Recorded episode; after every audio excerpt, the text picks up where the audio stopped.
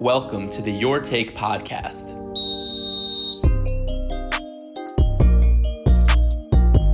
Welcome on in the Your Take podcast. I'm glad to welcome back Ben Ekdahl for his third podcast episode. Today we're going to be talking NBA futures, giving you our favorite bets as the season kicks off tomorrow on Tuesday. We got a lot of great plays. If, if you're going to be someone who's going to be wanting to put a lot of futures down in the NBA, be sure to get your notepad ready because we got a lot of plays coming at you. Bunch of different angles. We're talking win totals, conference finals and NBA finals champions, who teams that are going to either be yes or no for making the playoffs, some division winners, some long shot uh, player futures, maybe some MVP, maybe some scoring title. We'll get into all that in just a second. But first, let me welcome Ben.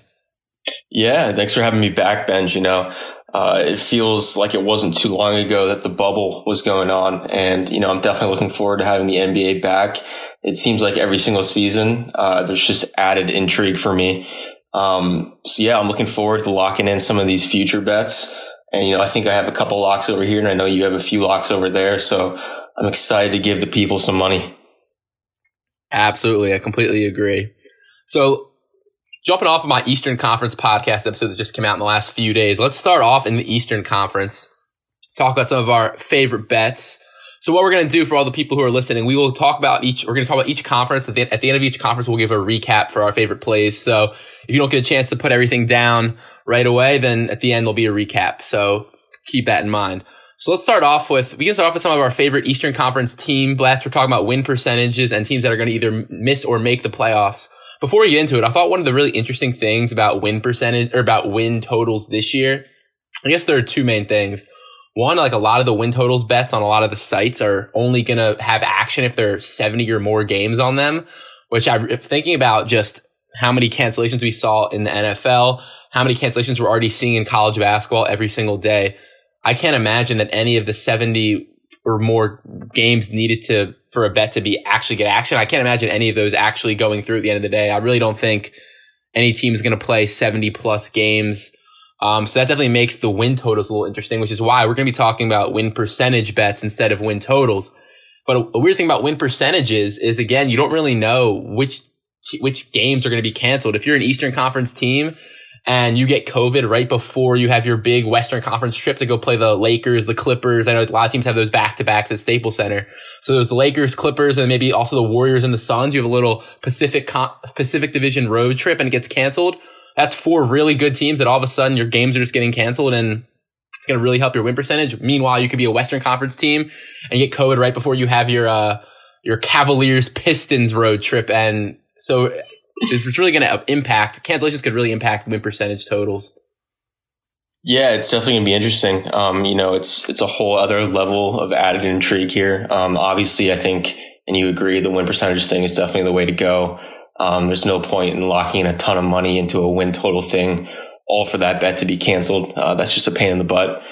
And then also, I think it adds more intrigue to just the playoffs, yes or no bets as well. Because uh, at the end of the day, they're still going to make sure those playoffs happen, and that's solely going to be based on the standings. So I also have a couple bets, well, one bet specifically related to that as well. Yeah, and, and really quickly before we get into it, another interesting thing is how the schedule is changing this year. Um, I know that normally you play between you play everyone in your own conference three to four times, everyone in your division four times, and you play everyone in the other conference only twice. And this year it's you're playing everyone in your conference three times and everyone in the other conference two times. So if you're an Eastern Conference team, you now have a disproportionate number of Western Conference games in a really tough Western Conference um, compared to what you usually do, and the, and vice versa for the West, they have more East games than they normally do, which is going to be good for the West teams. Yeah, definitely. I mean, those teams in the tough divisions um, are certainly going to be lucky that they don't have to play their normal division opponents four times in a season. Uh, specifically looking at the Atlantic division um, and then the Lakers division as well. Uh, that's definitely an added level of intrigue as well. All right, cool. So jumping right on in, uh, I'll give you guys one of my favorite plays uh, coming out of coming out of the Eastern Conference. These kind of two go together. I'm really high on the Pacers this year, especially given some of the lines. They're, I think they're getting a lot of disrespect. I know, Ekdahl, you don't really like betting on your own team too much, but as someone who is not a Pacers fan, uh, there's a ton, a ton of value on the Indiana Pacers. Um, looking at the roster, who they're bringing back, if you think about last season, they were already the, the four seed in the East last year, or four or five seed in the East ever get. Were they the four or the five, Ben? Remind me. Uh, the four seed. The four seed, okay. I know, I, th- I know we had a little debate about that in the past, but I actually forgot if they were the four or the five. So they were the four seed. They had a really good record last year. I think they won like 58, 59% of their games. Um, and they, they were never fully healthy. They, Oladipo was completely unhealthy for pretty much the entire season. And then meanwhile, once they got back to the bubble, uh, Sabonis, who was their best player, most consistent player all season long, he got his first All-Star appearance last year, put up career highs in points and rebounds. Uh, he missed the entire bubble. So you're looking at a Pacers team that was never fully healthy and still had a fantastic year. They didn't really have many adjustments. Oh no, okay, their win percentage was actually 61.6% last year, so even better than I than I just said. Um, but they they bring back pretty much everyone. Uh, their bench is really good. They have a ton of three point shooters. And overall, like it's just a it's just a really solid team, and I think that the coaching change is actually going to really help them. One of the biggest things with the Pacers last year, running uh, more of the Nate McMillan, this kind of more traditional style offense was they didn't shoot a ton of three pointers. They were one of the bottom five teams in the league in three point attempts. Um, and I think with this new coach and they're going to be shooting a lot more threes and they have, they have the shooters to do it. It's not like they're going to make this change without the personnel. And I think that the, the two bets that relate to the Pacers, my absolute lock is the Pacers to make the playoffs. Um, that's at minus 167, as well as the Pacers with a win percentage over 54.5%. Um, and just to kind of go into how me and Ben are going to be talking about our bet sizing, I'm just going to use, I, am not going to give you guys our exact amounts of money, but we're talking about unit size. So hypothetically, if I tell you, if I bet, let's say $40 per unit and I tell you to take a bet that's three units, it means that I'm taking it at 100 for $120. But if your unit size is only $10 a unit, then you're going to be taking it around $30. So that's just kind of a good way to think about if how you want to, how to size your bets if you're going to follow any of these picks. We're going to be talking in unit sizes. So going into my unit sizes for these bets, for the Pacers to make the playoffs, I found that at minus 167. I'm putting three units on the Pacers to make the playoffs. I think there's a clear cut top seven teams in the, in the East that the Pacers are in. And that after that bottom, and I think that that, that top seven, I'm sure you would agree, Ben, is pretty much locked into the playoffs. Mm-hmm. Yeah, yeah, I completely agree. And I love that bet. Um, you know, I think the traditional power structure that we've seen the last couple seasons in the East is going to stay true this season. Uh, none of those teams have really gotten a whole lot worse. And then obviously the Nets are going to be a hell of a lot better going into this season. So I think that top six that you saw last season is going to shake out the same way. And then the Nets, even though I believe they did finish seventh last season, um, they're definitely going to be in there as well.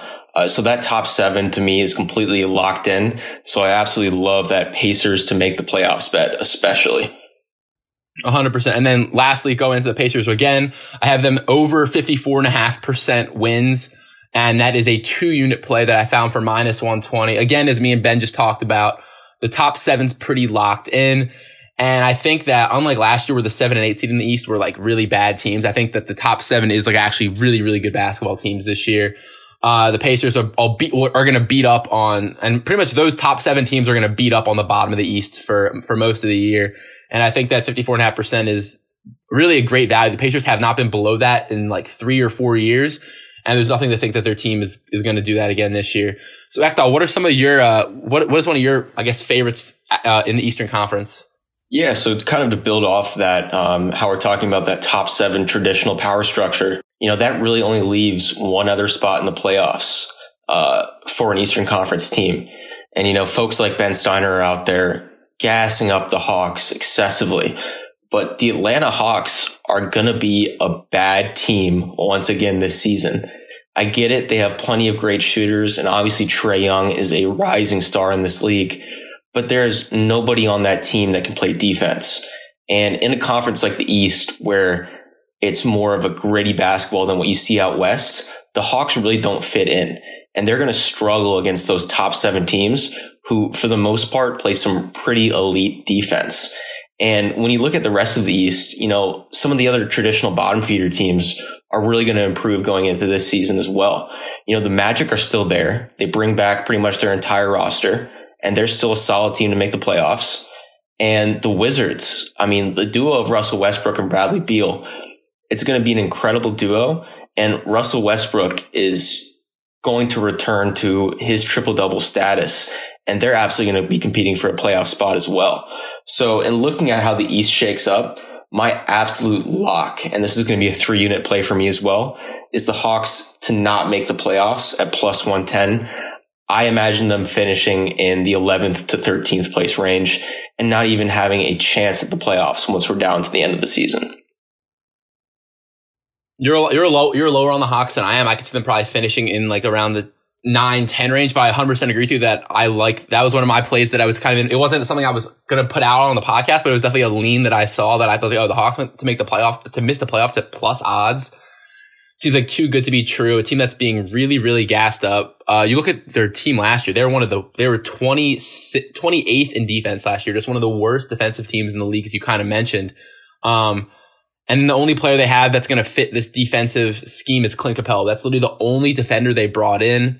Uh, you look at the guys they added, Danilo Gallinari, Bogdan, Bogdan Bogdanovic, Rajon Rondo, good players, Gallinari Bogdanovic specifically are really, really great offensive threats, but again, are not going to do anything for them on the defensive end. And then Rondo, I mean, until the playoffs, he's not giving you, he's not giving you much effort till the playoffs. But, um, the Hawks in general, their defense is still going to be one of the worst in the league. And you think about late in games, Trae Young is going to have the ball in his hands. He's going to be the guy taking, he'll be responsible for the playmaking late in games. And as you mentioned, those, those players in the East, he'll have, He'll have uh, Jrue Holiday on him. He'll have Fred VanVleet and Kyle Lowry on him. He'll have Ben Simmons on him.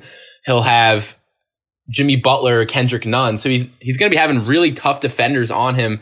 Malcolm Brogdon as well. Um, and I just can't imagine even if the Hawks get in really close games down the stretch, they're going to be at a real disadvantage against not only teams in the East, but teams in the West because their playmakers just don't have the experience that some of these other playmakers do on the top teams across the league. Yeah, exactly. I completely agree. And, you know, obviously I love Trae Young and, you know, he is, if he's not already a superstar in this league, I think he's going to really show that he will be a superstar in this league this season. But just reiterating the points that you made, I mean, John Collins isn't magically going to become a good defender. Kevin Huerter is not going to magically become a good defender. And all of their additions this offseason were offensive playmakers. And late in the game, kind of what you're talking about, I don't see how Rondo and Trae Young can coexist in any sense of the word uh, late in games. And then, yeah, mentioning all the defenders that you mentioned in the East. Um, and on top of that, Marcus Smart on the Celtics is probably going to be, he might even be his feistiest competitor, especially late in games defending him. Every single top team in the East has a great matchup defensively for Trae Young. So the Hawks are definitely going to struggle. 100%. And I think one of the interesting things about the playoff bets this year, yes or no, is that even if you finish seventh, if you finish seventh or eighth in the standings, it doesn't actually, the bet doesn't hit unless they actually make the final eight teams. So even if hypothetically the Hawks were to get that eight seed, if they were to face hypothetically the Wizards in the nine or the 10 uh, in that play-in game, I mean, I would trust Russell Westbrook and Bradley Beal a hell of a lot more to win a, to win a winner go home game, uh, than I would Trae Young and the Hawks team. Yes, yes, absolutely. And, you know, speaking of playoffs, do you want to get into some of our playoffs best playoff bets for the Eastern Conference? Uh, let me give you my, I have two more win totals oh, okay. real quick for the East, and then we can jump into that. So I'll, I'll, touch on these quickly. I know we touched on the Nets a lot already. Um, and you're probably going to touch on the Nets possibly when we get into mm-hmm. these Eastern Conference finals picks, but I like the Nets over 62 and a half percent wins. Um, I have a two unit play on there. I'll save my talking about the Nets, uh, till we get into the Eastern Conference finals picks. But just keep in mind that 62.5% I think is really good value. Uh, you're looking at the teams, the teams in the top of the East generally, I mean, last year, the Bucks, Raptors, and Celtics, the top three seeds all finished not only above 62.5%, they were all 67 or 67.7% or higher. They all won two thirds of their games or more. And I think the Nets, they, they just have so much on offense and they've now going to have two top 10 players in the league. I think that's just amazing value. It's, I think it's a really, really low total, shockingly low. And then my, my last, my last pick, another play, another two unit play, a team that you're not going to talk about that much except for betting purposes. The Pistons under 32 and a half percent. The reason why I'm, i like this Pistons bet you look at the team they had last year. Uh, they already had they, they had a win percentage of thirty point three percent last year. So their their total that they have this year is higher than last year. And we already mentioned how the schedule for Eastern Conference teams is going to be a lot tougher than it has been in years past. And you look at the players who were on this team last year. You look at the strengths of the Pistons team. They were one of the better re- offensive rebounding teams in the league, but that was because of Andre Drummond, who's now on the Cavaliers. They were the ninth best three point shooting team in the league. And now it's mainly because of Luke Kennard, who they traded for the pick that became Sadiq Bey and because of Christian Wood, who they let walk for absolutely nothing, is now on the Rockets. So this the, the, free agent additions they brought in to replace Christian Wood and Luke Kennard and Andre Drummond, Mason Plumlee, Jerami Grant, Jahlil Okafor. I mean, Plumlee was a really not great backup center for the Nuggets. Jerami Grant had a fantastic year for the Nuggets, but I would say last year, especially in the bubble, was probably the peak we're ever going to see Jerami Grant reach. And these other guys just are not going to make up for these huge losses. Like Blake Griffin only played 18 games last year. I think that's probably one of the reasons why this total is so high. Um, cause, because he does have an injury history, but even in those 18 games, he had the worst offensive and rebounding numbers of his entire career when he was healthy. He finished in the second percentile for second percentile for all big men in effective field goal percentage. And I think he's just aging. And even if he does have a good year, like I just said, there's just no pieces around this team. Their, their projected starting lineup on opening day is Killian Hayes, Svi Mykhailiuk, Jerami Grant, Blake Griffin, and Mason Plumlee. So you talk about two, two big men in Griffin and Plumlee who can't really shoot the three. Svi Mykhailiuk is really only a three point threat. Killian Hayes, who has only ever played in EuroLeague, in EuroLeague games. And Jerami Grant, who, like we said, balled out in the bubble, but really that was the best I've ever seen him play was last year's playoff. So really just a really, really weak lineup, a really weak bench. And I love this under 32.5% win. So I'm putting a two unit play on that. Yeah, I, I, definitely love that Pistons play as well. Um, you know, it'll be interesting to see how Jerami Grant does in an expanded role. And, you know, I think he definitely deserves it after last season with the Nuggets. Uh, but, you know, I, I really don't see him translating very well into being, you know, he might even be the number two scorer on that team, or at the very least, the number three scorer on that team. So it'll be intriguing to see how he handles that pressure, especially going up against like we said, the great defensive teams in the East. And then, yeah, Blake Griffin's injury history is a big question mark. Uh, obviously, he's going to take a lot of rest days and things like that.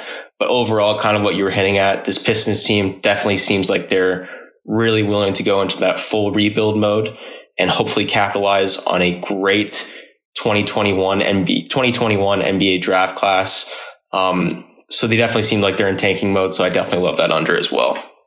Yeah, it's a great point you brought up. I forgot about how great the draft class is. Um, so a team like the Pistons is really they have they have no incentive to win any games. And I feel like the roster is kind of built with that mentality in mind. Yeah, exactly. They're looking to build around Killian Hayes and then probably bring in a wing in the draft because there's so many great top notch wings in this upcoming draft. Absolutely. All right, so let, let's get into your Eastern Conference Finals picks. Yeah, so you know, kind of building off what you were saying earlier. Um, so for the Eastern Conference Finals, I think this is finally the year that the Bucks get over the hurdle and end up in the Eastern Conference Finals. Um, obviously, you know, we all look back at the last two seasons and we all agree that they should have been there, but their playoff struggles in the second round just continue. But I think they get over that hurdle this year. And then picking off what you were saying earlier, I absolutely love the Nets going into this season. And I think they're a shoe in to be a top three seed and end up in that Eastern Conference Finals against the Bucks. And I'm sure you agree here. I love them to win the Eastern Conference Finals, but my bet here isn't on the Nets to win the Eastern Conference Finals. Um, I know yours is, but I like the Nets to win the championship at plus 600 odds. I think that's great odds. And I like them as a matchup against probably the Lakers in the, in the finals. You know, I think we can all agree that they're probably going to end up in the finals again this season. So I think plus 600 is just incredible value there, even if it ends up just being a cash out bet once the finals start. So I like that as a one unit play. hundred percent. Um, I, the Brooklyn Nets, as, as, as you've kind of touched on, they're, they've, they, they were a seven seed last year and Caris LeVert and Spencer Dinwiddie had probably the, and Joe Harris all had some of the best years of their career. Dinwiddie averaged over 20 points. LeVert averaged over 18. Joe Harris averaged almost 15 on 42% three point shooting. And that's before they add KD and Kyrie, who's just going to make this team even better. I think obviously there's going to be a little bit of, of growing pains. There's going to be some, some figuring out the shot distribution, especially because you're going to have a lot of guys who are going to want to score and have opportunities to shoot the basketball. But you look at the weaknesses of what the, the weaknesses from this team from last season. They had one of the highest turnover rates on offense. Well, now Kyrie's going to be your point guard. So I would say turnovers should definitely, definitely go down. And the other big problem for them, they were, they really struggled shooting the ball. They were bottom 10 in field goal percentage from three from mid range and at the rim. But you think about Kyrie and KD are two of the best shot makers in the league. And not only that, so I know I mentioned Dinwiddie and LeVert had really high scoring averages last year, but they actually were not the most efficient players in the world, probably because they're taking on roles that they were nice at taking on. But with KD and Kyrie on the floor, taking up all the defenders' attention, creating so much space for these other guys, LeVert and Dinwiddie and Harris could have even better even if their points per game go down, their efficiency could be way up with the amount of space and open looks that they're going to have when KD and Kyrie are occupying the floor with them.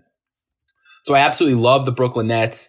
Um, we haven't even touched on their big men at depth. Jarrett Allen was had a really promising year last year. They also have DeAndre Jordan as kind of like their veteran leader, I would say. Uh, I would say I don't know if I can, you can necessarily trust Kyrie or KD to be to be in a full leadership role on a team, but I think DeAndre Jordan, even though he's not playing as many minutes, he's been on a lot of great playoff teams and he's got a lot of veteran experience to bring to the table and keep coaching Jarrett Allen and molding into an even better big man. So I absolutely love the Brooklyn Nets. I am actually taking them to win the Eastern Conference. Uh, it's going to be a one and a half unit play um, at plus 275 odds on draft. Actually, let me make that a two, a two unit play, a two unit play on the Nets to win the East at plus 275 um, on DraftKings. And kind of as you mentioned, I could even see that being if the Nets are playing the Bucks or the Celtics in the finals and the Nets are favored, I could even see me at that point throwing a little money on the other team to win the series and guarantee myself profit either way. Yeah, exactly. I completely agree. Uh, at this point, you know, I kind of look at the Nets almost as a virtual lock to end up in that Eastern Conference Finals. You know, this, I mean, you know, we speak about KD and Kyrie, but this is definitely KD's team. And I fully expect KD to come back and be the player he was before. And he's going to cement himself once again as a top five player in the NBA. And then you touched on it too. I mean, obviously Kyrie's the number two guy on this team, but beyond that, I mean, Spencer Dinwiddie's an incredible basketball player, an incredible playmaker. Uh, the depth they have with Taurean Prince, Joe Harris, who's an incredible three point shooter, and then the potential to have Caris LeVert coming off the bench. This guy would start for every other team in the NBA, but it's starting to look like he might be cemented into that bench role so they can have a great three point shooter and Joe Harris in that starting lineup playing with Kyrie and KD to stretch the floor. You know, this team is just incredible and I fully expect them to make that Eastern Conference Finals and kind of what we've both touched on. I think we both agree that they're finals destined. They are finals destined and definitely, definitely make, gonna be in the semifinals or in the in the Eastern Conference Finals. Yes, absolutely. I, I couldn't agree more. All right, so before we move on to the West, let's just recap our final bets. So my absolute lock in the East is the Indiana Pacers to make the playoffs. It's my three unit play at minus 167. And then my other, my other Eastern Conference plays, the Nets over 62 and a half percent wins at two units. Uh, the Pistons under 32 and a half percent wins at two units. The Pacers over 54 and a half percent wins at two units. And then lastly, the Nets at plus 275 to win the Eastern Conference at two units as well. So Ben, why don't you give us your rundown real quick again, and then we'll move on to the West. Yeah. So, you know, like I mentioned earlier, my biggest absolute lock is the Hawks not to make the playoffs. There's zero chance to make the playoffs. So that's a three unit play at plus 110. And then, like I said before, the Nets at plus 600 to win the championship. That's a great one unit play. And even though it might have the potential to be a cash out play, you're definitely seeing value there. Hundred percent. I'm going to touch on the Nets actually, even though in our final segment, because I'm when we get to the finals in the West, I'm going to mention the Nets again. So keep that in mind. So let's let's jump to the West now. Uh, ben, you want to start us off with some of some of your favorite plays out west? Yeah. So the Western Conference is pretty interesting this year. Um, you know, I I generally have the same top three teams that I did last season. Uh, obviously, the Lakers are pretty much locked in at the one seed. I still think the Clippers are a great team, even though they had some playoff disappointments. So they're in two. And then, you know, I understand there's some debate in NBA circles around the three seed, but the Nuggets, it seems like, are consistently disrespected going into every single season. The fact of the matter is they're a very young team and they're only going to improve going into this season. Uh, Michael Porter Jr. is going to take that next step, and then Jamal Murray and Jokic are still young and still getting better every season. And there's a lot of gray area in that four to 10, maybe even four to 11 area for me. Um, but something I do love is getting Steph Curry back fully healthy for the Warriors. I think he's going to play a complete season, obviously with some rest days sprinkled in. And the guys he has around him and Andrew Wiggins, Kelly Oubre, he's really going to help elevate their game. We all know Draymond Green looks a lot better when he has actual legitimate scorers that he's playing with. Uh, that's when he can really just hone in on defense and be a playmaker for them as well. And I'm also looking forward to seeing how James Wiseman is integrated into that team. Uh, so I do love the Warriors win percentage as an over 54 and a half. Um, I know this is pretty reliant on Steph Curry's health this season, but I think he's going to be back fully healthy this season. So at over 54 and a half plus 100, I love that as a great two unit play. I I like I like the Warriors this year. I think that they're they're playoff bounds. I definitely agree with a lot of things you said about Steph being back. I think Steph's going to have an incredible, incredible season. I think he's ready to show the league that uh, he has he has a second wind in him, and he's gonna he, he's gonna reach back to his after missing an entire season because of injury. That he'll pretty much be back to that top five player in the league. I think he's really ready to prove everyone wrong. I think that this is a Warriors team that's going to be a lot different. Than, I think my biggest pause with this bet and I still like it. I could I could see myself taking it. My, but my biggest pause, kind of as you mentioned, there's just a lot of it, it's, it's not really a very there's not a lot of continuity on this Warriors team from even two years ago to last year to this year. It's been three years and three entirely different looking teams. So I'm just worried about some early season jitters potentially um, potentially making this this bet more of a sweat closer to the end of the season. Yeah, yeah, I definitely can agree with that. Um, you know, but at the end of the day, I think I'm just a really big believer in Steph Curry and the Warriors culture. Uh, Steve Kerr is a head coach. Um, so I think they are pretty underrated going into the season. And I think I could even potentially seeing them giving, uh, the Lakers or, uh, the Lakers a headache in the, uh, semifinals as a four or five seed. Or if they are a six or seven seed, I can see them giving headaches to uh, the Nuggets or Clippers as well. But obviously, with this bet, I'm pretty reliant on them being, you know, at the very least a six seed, which I think with Steph Curry at the helm, anything's possible That's with doable. that team. That's doable mm-hmm. for sure. So I know you kind of mentioned that big block of question marks like between four and ten in the West. My next my next block, I guess, is out of is from the team that I'm the highest on out of that group, and that is the Portland Trailblazers. Uh, I've touched on, I've touched them a little bit um, on on Twitter recently, but I'm super super high on the Trailblazers this year. I think if you look at the team they had in the bubble, it was really what the what the healthy Blazers look like. They missed their big men Zach Collins and Jusuf Nurkic uh, for the entire year. They were starting Hassan Whiteside, who yes, he's one of the best shot blockers in the league and is a great rebounder, but there's a reason Hassan Whiteside is not a hot commodity on the free agent market. It's why none of the top teams are interested in having him. He's just not that great of a basketball player for today's game. Um, so they moved on from him. Uh, they're going to be back with Nurkic. Collins, I think, is banged up again, but they have Enes Kanter to be backing up Nurkic this year, who is a fantastic, fantastic offensive player. He's going to grab a ton of offensive rebounds. He's going to be great around the rim. And you'll go the, what the biggest problem for the Blazers was last year. It came on the defensive side of the ball. They were fantastic on offense. We expect them to be fantastic on offense again. But they went out there and traded for Robert Covington, one of the premier perimeter defenders in the league, a great three and D guy. And the Blazers now truly have someone they can trust to put on a team's best player late in games and expect them to be at least some resistance and not just let him score on them every single time. So I think the Robert Covington addition is huge. I think the fact that now they're going to have with Covington, Melo's going to be coming off the bench. Um, that's like a fantastic scoring option off the bench. Melo was really great offensively last year, even underrated offensively. Um, and I think that him coming off the bench is going to make this team fantastic. You look at the guards, obviously Lillard and McCollum uh, are one of the best duos in the league. Lillard is arguably top two or three point guard in the entire NBA. Some people, some people even make the case that he's the top point guard in the NBA. Um, so you got Lillard and you have McCollum and you have backing them up. Uh, Gary Trent Jr. popped off at shooting guard last year in the playoffs. He became a really great three point shooter. Anfernee Simons has another year under his belt. You look at the forward spot besides Covington, I think they're going to be starting Derrick Jones Jr. at power forward. Um, and then behind Jones Jr. and Covington, again, Melo, as well as Rodney Hood is back. He opted out last year in the bubble, but he was a fantastic bench piece for them. He'll be back as well. And I think this team is just really, really deep. Uh, one of the deepest teams in the NBA. There's a lot of continuity from last year. Really, the only change is they bring in Robert Covington, who kind of fits their three point style anyway and will give them just a better defender. So I'm really high on this Portland Trailblazers team. I have two bets for them.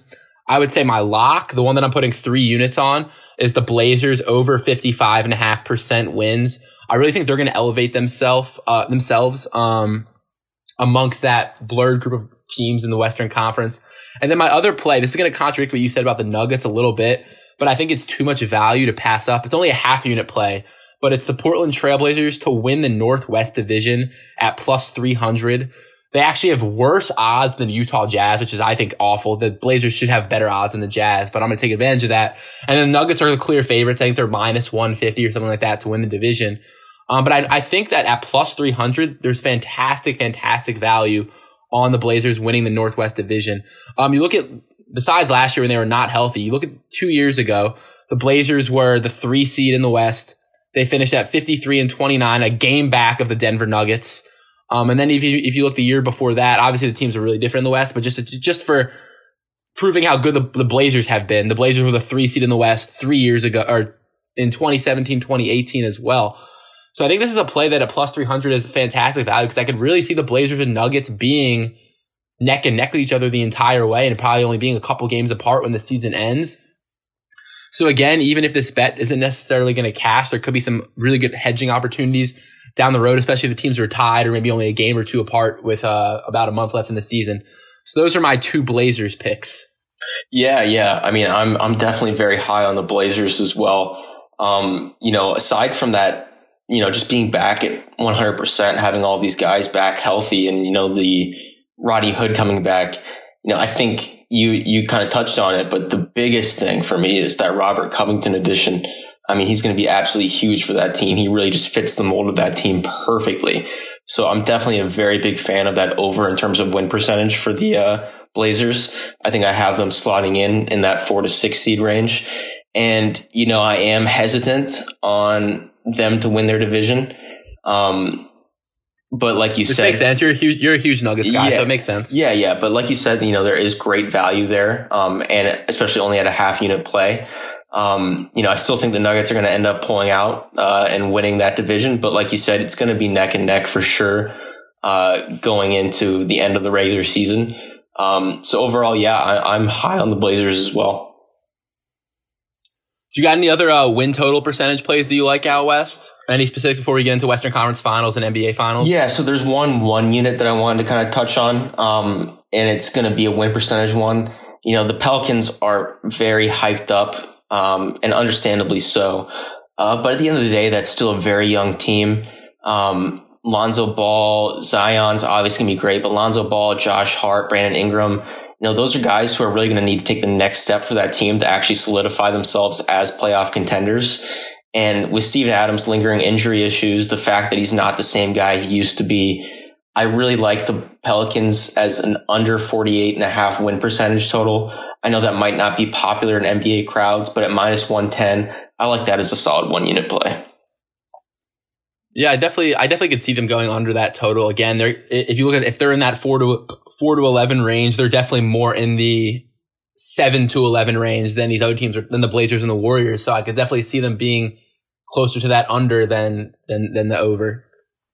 Yeah, yeah, definitely, definitely. So it's, it's just going to be intriguing to see how the season plays out and how, how much Zion actually plays, how many minutes he gets. So I'm going to give you my, my last three unit play. So my third lock uh, before we move on, and that's going to be the Minnesota Timberwolves under 41.5% uh, win percentage. This Minnesota Timberwolves team, you look at kind of what what the roster looks like, and you look at obviously the obviously the top two guys, Karl-Anthony Towns and D'Angelo Russell, two top 15, top 20 guys in the league, uh, but they don't play a lick of defense. Um, and I think that even, and I think that outside of them, you look at their third play, they brought back Ricky Rubio uh, from the Suns, another guy who's again not not great on defense. And then there's just a huge drop off. They had this huge big three, and then just a massive, massive drop off to the rest of the team. They're going to want Anthony Edwards to try to get some touches to try to start developing his game. They still have guys like Jarrett Culver and Josh Okogie who, who still haven't really showed much um, ba- basketball wise. Maybe they're, they've shown good stuff on defense, but offensively, they really haven't shown any kind of efficiency. Malik Beasley, Jake Layman, Ed Davis, Juan Hernangomez. like that's their team. Like th- these are like I'm reading like their fourth, fifth, sixth, seventh, eighth guys, and there's just no reason outside of that their win total should be at 41 and a half percent. We've touched on it. We, you, you, touched on that top 11. The Timberwolves are not in this top 11 that we're talking about. Uh, and I just can't believe that their win total is is as high as it is at 41.5%. They're going to have to, I think they're going to get beat up on by a lot of these Western Conference teams. Um, and I think it's going to be a, a, a, big growing pains here for the Timberwolves. They're just, they have no depth whatsoever outside of Cat Town, uh, Cat Russell, and and uh, Ricky Rubio. And so I'm I'm loving this Minnesota Timberwolves under 41.5% wins. Yeah, yeah. I love that play too. And you, you kind of touched on all the great points when it comes to that. You know, Karl Towns is not a proven winner. Uh, even though he's a great player, uh, I don't think he can be a number one guy on a playoff team. And that 41 and a half is just way too high. Uh, I expect this to be another year where the Timberwolves are looking to be in the top half of that lottery in the one to seven, one to eight range. So in no way do I expect them to finish any better, any better than 12th place in the West. And I, I actually made money last year on a, on a Timberwolves win total under two. So I'm kind of riding that train for a second year in a row now. So let me let me give you let me give you one more play that I actually like was not going to give, but I was looking at it this morning and I was like, wow, that actually I think is really really good value. We haven't talked about we haven't talked about the Rockets at all, but I my opinion on the Rockets, I think the Rockets, if Harden stayed the whole year, I would say that the Rockets actually could be a really good team. I think that him, Wall, and uh, Eric Gordon and Christian Wood, DeMarcus Cousins, they have a re- they actually have a nice lineup. But with all the Harden trade world trade rumors swirling, um, I the Mavericks to win division is not great value at minus three fifty. But let me let me give you this. I'm parlaying the Dallas Mavericks to win the to win the Southwest Division and the Miami Heat to win the Southeast Division. So it's going to be the Heat with the the Hornets, the Wizards, the Magic, and the Hawks. So I think the Heat are an absolute lock to win that division. And you can parlay Mavericks and Heat to win their divisions, and it becomes a minus 117 parlay. So I'm making that a two unit play on the Mavericks and Heat to each win their division at minus 117. Yeah, I like those two plays as well. You know, I think the Miami Heat, like you said, are just an absolute lock to win that division. And then, yeah, when it comes to the uh, Mavericks division, you know, it really just depends on that Harden trade. Um, but at the end of the day, you know, I think we all foresee him going out east, most likely, um, at some point in the middle of the season, probably sooner than later. And the thing is, even even if Harden doesn't get traded, and if he were to stay in the Rockets the whole year, I would still think that the Mavericks would have a good, a decent chance of winning that division anyway. So I think that just adds even more, like even more intrigue to that bet. Yeah, yeah, no doubt. All right, so let's get into our Western Conference uh, Finals or NBA Finals plays. So, what specifically are you looking at here? Yeah, so I I like the matchup that we saw last season. Um, the Lakers obviously seem like a lock to be in that Western Conference Finals, but you know I am a big big Denver Nuggets fan, and the Nuggets to win the West at plus one thousand I think it's only inevitable that they end up in that Western Conference Finals matchup with the Lakers. Um, so at plus 1000, I see way too much value there. I think once they get into that Western Conference Finals, they're going to be sitting around plus 220, plus 230 to win that. So although it might not appear like one that would ride out till the end, at the end of the day, once they're in that Western Conference Finals, I think it's a great cash out value bet or just a hedge bet on the Lakers. Uh, so I like that as a half unit play at plus 1000. Yeah, I, I could see I could I like that as well. You got the Nuggets Lakers rematch from last year. The, the one thing where I would be worried if I were you is if you if I remember correctly last year when the Lakers and Nuggets met in the finals, the Nuggets to win the series bet was terrible. Like the odds on or like the odds were like just really really disrespectful for the Nuggets. So I just be a tad worried that the cash out is going to be well that's if if we cash you out here, there's still plus a thousand to beat the Lakers in the series because I know last year that that was actually the level of disrespect they got. Yeah, yeah. I guess we'll just have to wait and see how it plays out. At the end of the day, there's still going to be that mm-hmm. home and home uh, aspect of this series. So I'd expect the Nuggets to get three games in Denver. And at that point, I would imagine fans are going to be fully back with the coronavirus vaccine out and rolled out. And at the end of the day, you know, there's still going to be great cash out value there, whether it's the beginning of the series or even if you decide to ride it out a little bit and see if the Nuggets can steal a game in LA uh, I just I really like this Nuggets team, and I, I think they're going to be even better this season than they were last year. hundred percent. Um, well, that gets me to my to my Lakers pick. I don't even mention the Nuggets being better last season or this season than last season. I think the LA Lakers are going to be even better this season than last season. I mean, you, you you take a finals team, and then you add two of the three finalists for six men of the year, and Dennis Schroeder and Montrezl Harrell, and all of a sudden they have a ton of scoring threats off the bench. They're bringing back Kyle Kuzma. They're bringing in Marc Gasol to kind of take over for Dwight Howard. Uh, they they still have Kentavious Caldwell Pope. Uh, They, they're going to have to replace Danny Green and Avery Bradley. Um, but I think they should be able to do that. And I just love this Lakers team this year. People are going to tell me that I'm just taking the favorite, but I'm, I'm backing the Lakers at plus 275, uh, to win the finals. I'm making that a three unit play. I'm, I'm super confident. Also, I just think that at the end of the year, I'll be happy that I have this value now Then once the playoffs start. And once the playoffs start, I could see them being the one seed and the plus 275 could be closer to plus 200, plus 175. So I'm put and so I'm putting a three unit play on the Lakers to win the finals at plus 275 for all just just how great their roster is. They still have obviously LeBron and AD, two top five players in the league. I'm not touching any of the Lakers regular season futures just because with with them with us knowing how short the, the offseason was for the Lakers, people talking about LeBron complaining about that. I can definitely can see him and AD taking their off days throughout the season, making sure they're fully healthy and ready to kind of make another finals run. So I'm not touching any of the Lakers regular season futures, but I do love the Lakers to make the finals at plus 275. And then really quickly, while we're touching finals, also a, uh, a half unit play on the Nets to win the finals. I'm at plus 600 just because I think that if, if, if it's any team besides the Lakers, uh, it would be the Nets. And just how the units, how the units line up here. Um, Lakers at three units, the Nets at half a unit if the Nets were to win the finals and beat the Lakers, you'd break even overall on all the finals bets, which I think would, would, would be pretty nice. Yeah. And this kind of goes hand in hand. I think we're, we, we kind of both have the same opinion here. I think we both expect the Lakers Nets, uh, championship, uh, matchup. Um, and while I think we both agree that the Lakers are most likely to get that, you know, the Nets value at plus 600 creates a wonderful hedge opportunity, um, with that. And that plus 600 value is just too crazy, too ridiculous to pass up. And then the Lakers, they should not be getting that great of a value uh, in terms of winning the championship. I understand the season hasn't even started yet. There's 30 teams, but at the end of the day, they're the reigning champs. You know, we could tell from the beginning of the bubble that they were clearly going to win the NBA championship. And going into this season, there's no reason to think otherwise. So that value uh, that you got on the Lakers is great. Absolutely. So let's quickly recap our West, and then we're going to touch on some, uh, I guess, some more of our flyers, some of our uh, potentially big payout, but probably lower unit plays towards the end, some of the player prop kind of stuff.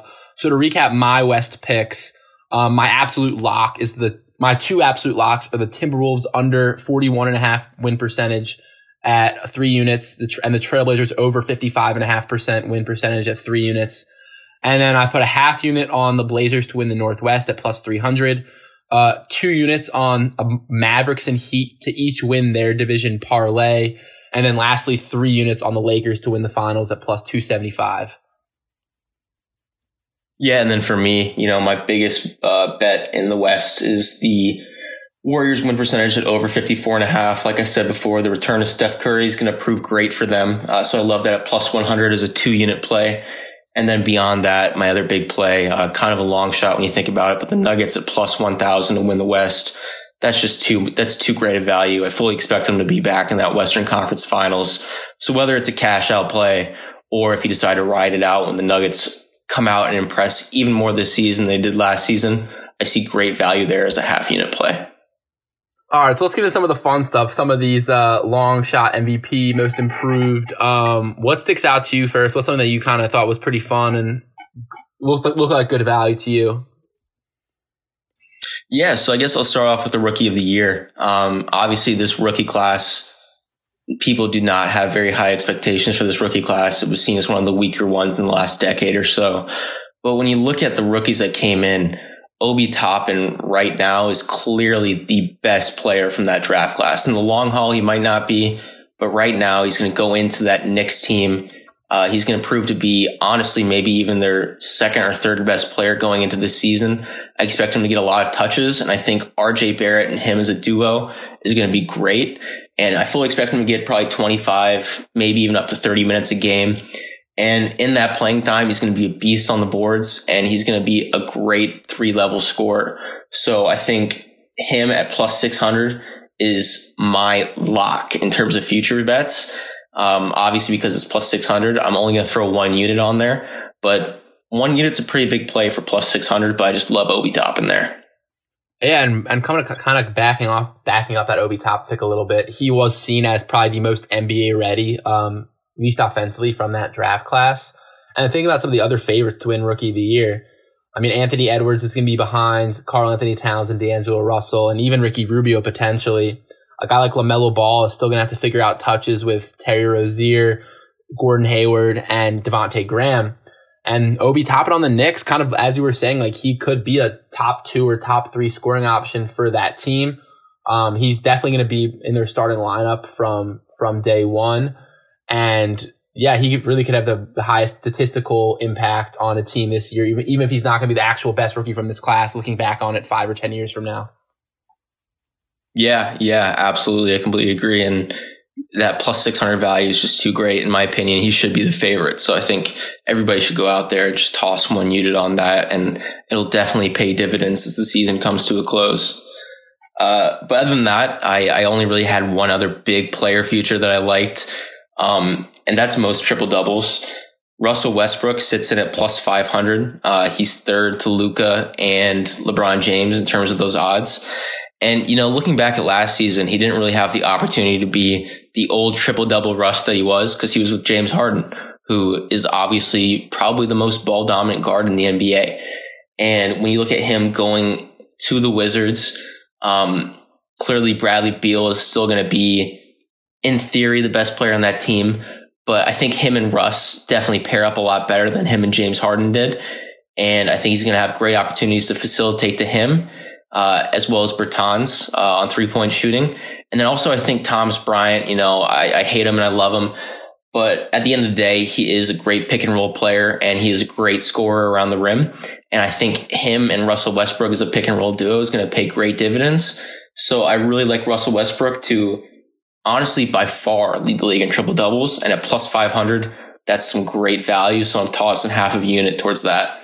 I'm actually looking at that now because I, I, I liked that play when you mentioned it before the podcast as something you were taking. I liked it a ton then. I'm looking at it now a little more detail just, just out of curiosity. So 2016, 2017, when Russ was on the Thunder, he had 42 triple doubles and Harden had 22 in second place. And but that, he was by himself then. But even to compare the two years with Paul George, Paul George is more ball dominant than Bradley Beal is. So Russell Westbrook should probably have the ball in his hands more on the Wizards than he did on the Thunder teams with Paul George. So 2017, 2018, Russell Westbrook's 25 triple doubles still lead the NBA with Paul George on his team. And then going back, going even to 2018, 2019, Russell Westbrook had 33 triple doubles to again lead the league. Um, so yeah, that's fantastic, fantastic value. Uh, wow. Honestly, one unit. I'm going to throw one unit on that after you, you read me that stat. Yeah. I mean, Paul George is clearly more ball dominant than uh, Bradley Beal is. And I think you know, Westbrook's going to come into Washington and he's going to have a really, really big chip on his shoulder. Uh, people kind of looked at him as the person to blame, uh, to an extent for the Rockets playoff woes, but that's just not the case. I mean, he is an incredible player and he is a stat stuffing machine. So I, I absolutely love that play. Yeah, I, am looking at a lot too. I know you mentioned LeBron's ahead of him. I don't think LeBron's going to play enough games to to kind of be there. And I really think it's going to be a toss up between Doncic and Russell Westbrook. I think uh, Doncic is probably the only guy who's going to compete with Russell Westbrook for triple doubles. I would say Harden, but again, with the trade pending, if he gets traded to a Nets or to a Heat or to a Sixers, he's not. It's it, it, first of all, it's going to be a huge adjustment for the team and for Harden. And second of all, he's not going to be the at least right away. He's not going to be getting all those triple doubles because he's not going to have the ball in his hands enough. So I really think that it really should be like Russell Westbrook and Luka could probably each be like plus 150, honestly. So the fact that you're getting it at what plus 500 is, is really, mm-hmm. really insanely high in my opinion. Yeah, yeah, definitely love that play. All right, so let me give you my couple uh, futures for players real quickly. Uh, my favorite play for is Luka Doncic to win MVP at plus 410 on FanDuel. Uh, I'm putting a one unit play on that. Um, I know people talk about how he would be the youngest MVP uh, in the NBA. There's a lot, but I really think that there is value there. I know going back to thinking about what makes an MVP, it's not just about stats. Because if it was just stats, I mean, Luka could potentially average a triple double statistically this year, him or Westbrook. But it also comes down to how good your team is going to be. I know the MVP the MVP voters value uh, your team's performance a lot in MVP and All Star voting. Um, and I really think the Mavericks are going to be, we talk about that four to 10 blurred range in the West. I think the Mavericks are going to be in that four, five, six range. And honestly, the closer they are to that four range, the the better the Luka the Luka MVP odds are going to look. I think with Porzingis slated to miss um, the first few weeks of the season or first month of the season with an injury, it'll allow Luka to kind of beef up his stats even more initially, and then once Porzingis comes back, they'll be at that full 100% ready to go opportunity to make a huge push in the Western Conference playoff race. I think at plus 410, the value is the value is there. Some of the other guys that were kind of around Luka, um, Giannis, which I think it's really hard to imagine just them voting Giannis MVP for a third straight season. I also think it's not how MVP should be voted on, but it's kind of how it's voted on. They don't like giving to the same guy too many times. We've seen that with LeBron late in his career now. I think a guy like LeBron, a guy like Kawhi, a guy like AD, none of the three of them are going to play enough games in the regular season to warrant an MVP vote. Um, so let me give my long shot also. I'm taking, so I put a unit on Doncic at plus 410. I'm also putting uh, a third of a unit on Damian Lillard at plus 1900 to win MVP.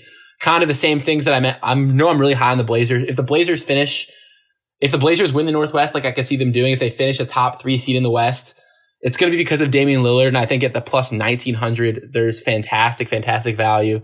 So one unit play on Doncic to win MVP and a third of a unit on Lillard uh, to win MVP at plus 1900. Yeah, yeah, I, I completely agree with you on those points. You know, I think Giannis, unfortunately, it's not a postseason award, but Giannis's previous lack of postseason success is really going to hurt his MVP odds this season. He's going to have to absolutely stuff the stat sheet to actually be a real, real contender for that, all those first place votes. And then LeBron, people are just sick of giving him the award. They've been that for a long time. He's been robbed of a couple MVP awards in the past. And like you said, he's just not going to play enough games. They won't give it to AD. He's playing with another top five player. So I think I really like whatever team comes out of that blurred range in the West, whether it's, you know, the Blazers or the Mavericks. Those are probably the top two choices or even the Warriors possibly sliding in there.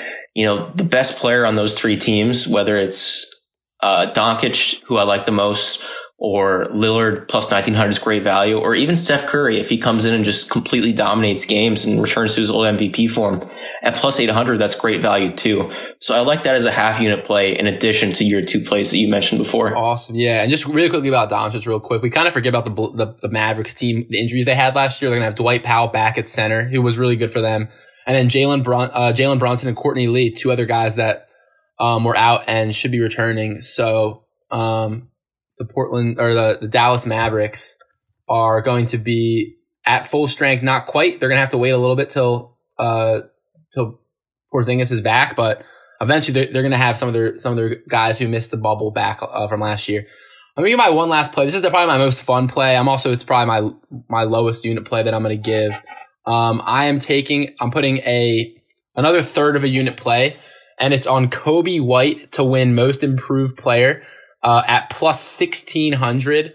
Um, I think that there's really there's really good value there. First of all, some of the other guys that were around him, you got like I think Shai Gilgeous-Alexander is the favorite at plus twelve fifty, and even though he might ball out, put up twenty five a game, I think when you're putting up twenty five a game for the 13, 14, 15 seed out west, uh, it's not it's not a great look. A team that's going to definitely be in a huge decline from last year. The, the Bulls, I could potentially actually see that team being in that nine to ten seed range, maybe, and having a chance at even. Mm-hmm. They're not. I don't, I don't think they're going to make the final eight playoffs in the East, but they should at least be able to. Uh, they should at least be able to get a play-in game out out east. And then looking at Coby White and why I'm so high on him, he had he really is going to be the starting point guard this year. Last year, Satoransky started for the Bulls. He had a terrible year.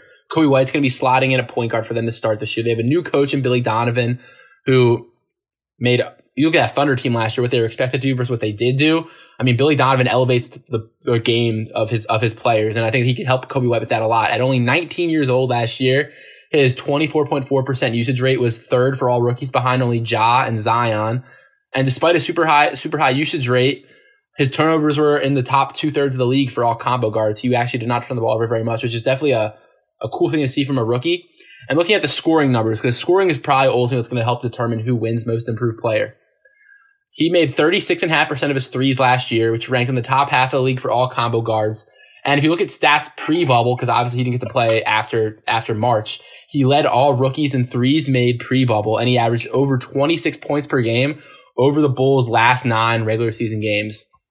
So he has the scoring prowess, and he has he has a lot of opportunities to grow. I think uh, filling into that point guard role, his assists can be much higher than they were last season. And then lastly, 76% of his shots came from either three or from mid range, which is super efficient. He doesn't settle for those mid range jumpers that are going to, as we see in today's game, are not the most efficient shot.